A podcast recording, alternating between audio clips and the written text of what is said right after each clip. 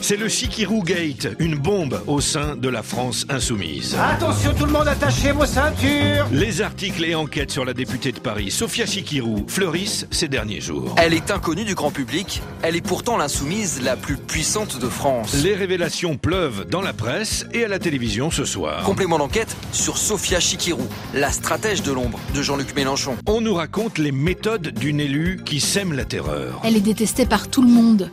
Les gens ont peur d'elle, et comme elle est terrorisante, elle passe son temps à gueuler sur les gens. Est-ce que vous entendez Chikirou est la sorcière, brutale, autoritaire, toxique, à tel point que les rares insoumis qui balancent le font sous couvert d'anonymat. Dans le groupe politique dans lequel nous sommes, il y a une déférence vis-à-vis d'elle, parce que Jean-Luc a déjà éliminé des gens qui n'ont pas été gentils avec elle. Les gens l'appellent la reine-mère.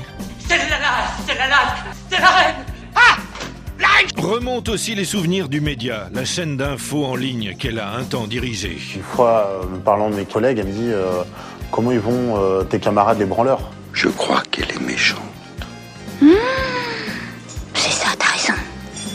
Elle est méchante. Réapparaissent encore des textos pas très sympas pour certains membres de la rédaction du média qui voulaient rédiger un mea culpa. Ils le font le signer et se le mettent dans le cul profond. Cette bande de tafioles de merde.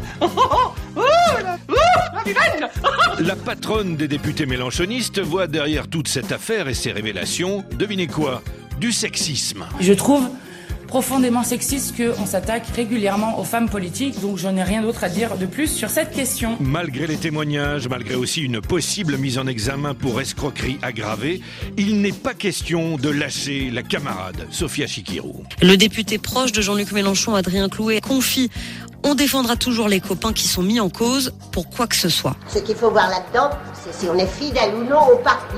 Hein Il n'y a que ça qui compte, pas vrai À La Vilaine, il est bientôt 8 heures. Reconnais-le, quoi, elle a toujours été complètement jetée. Pas du tout, elle était un peu sensible des nerfs, c'est tout. Elle était odieuse avec tout le monde, Bernard.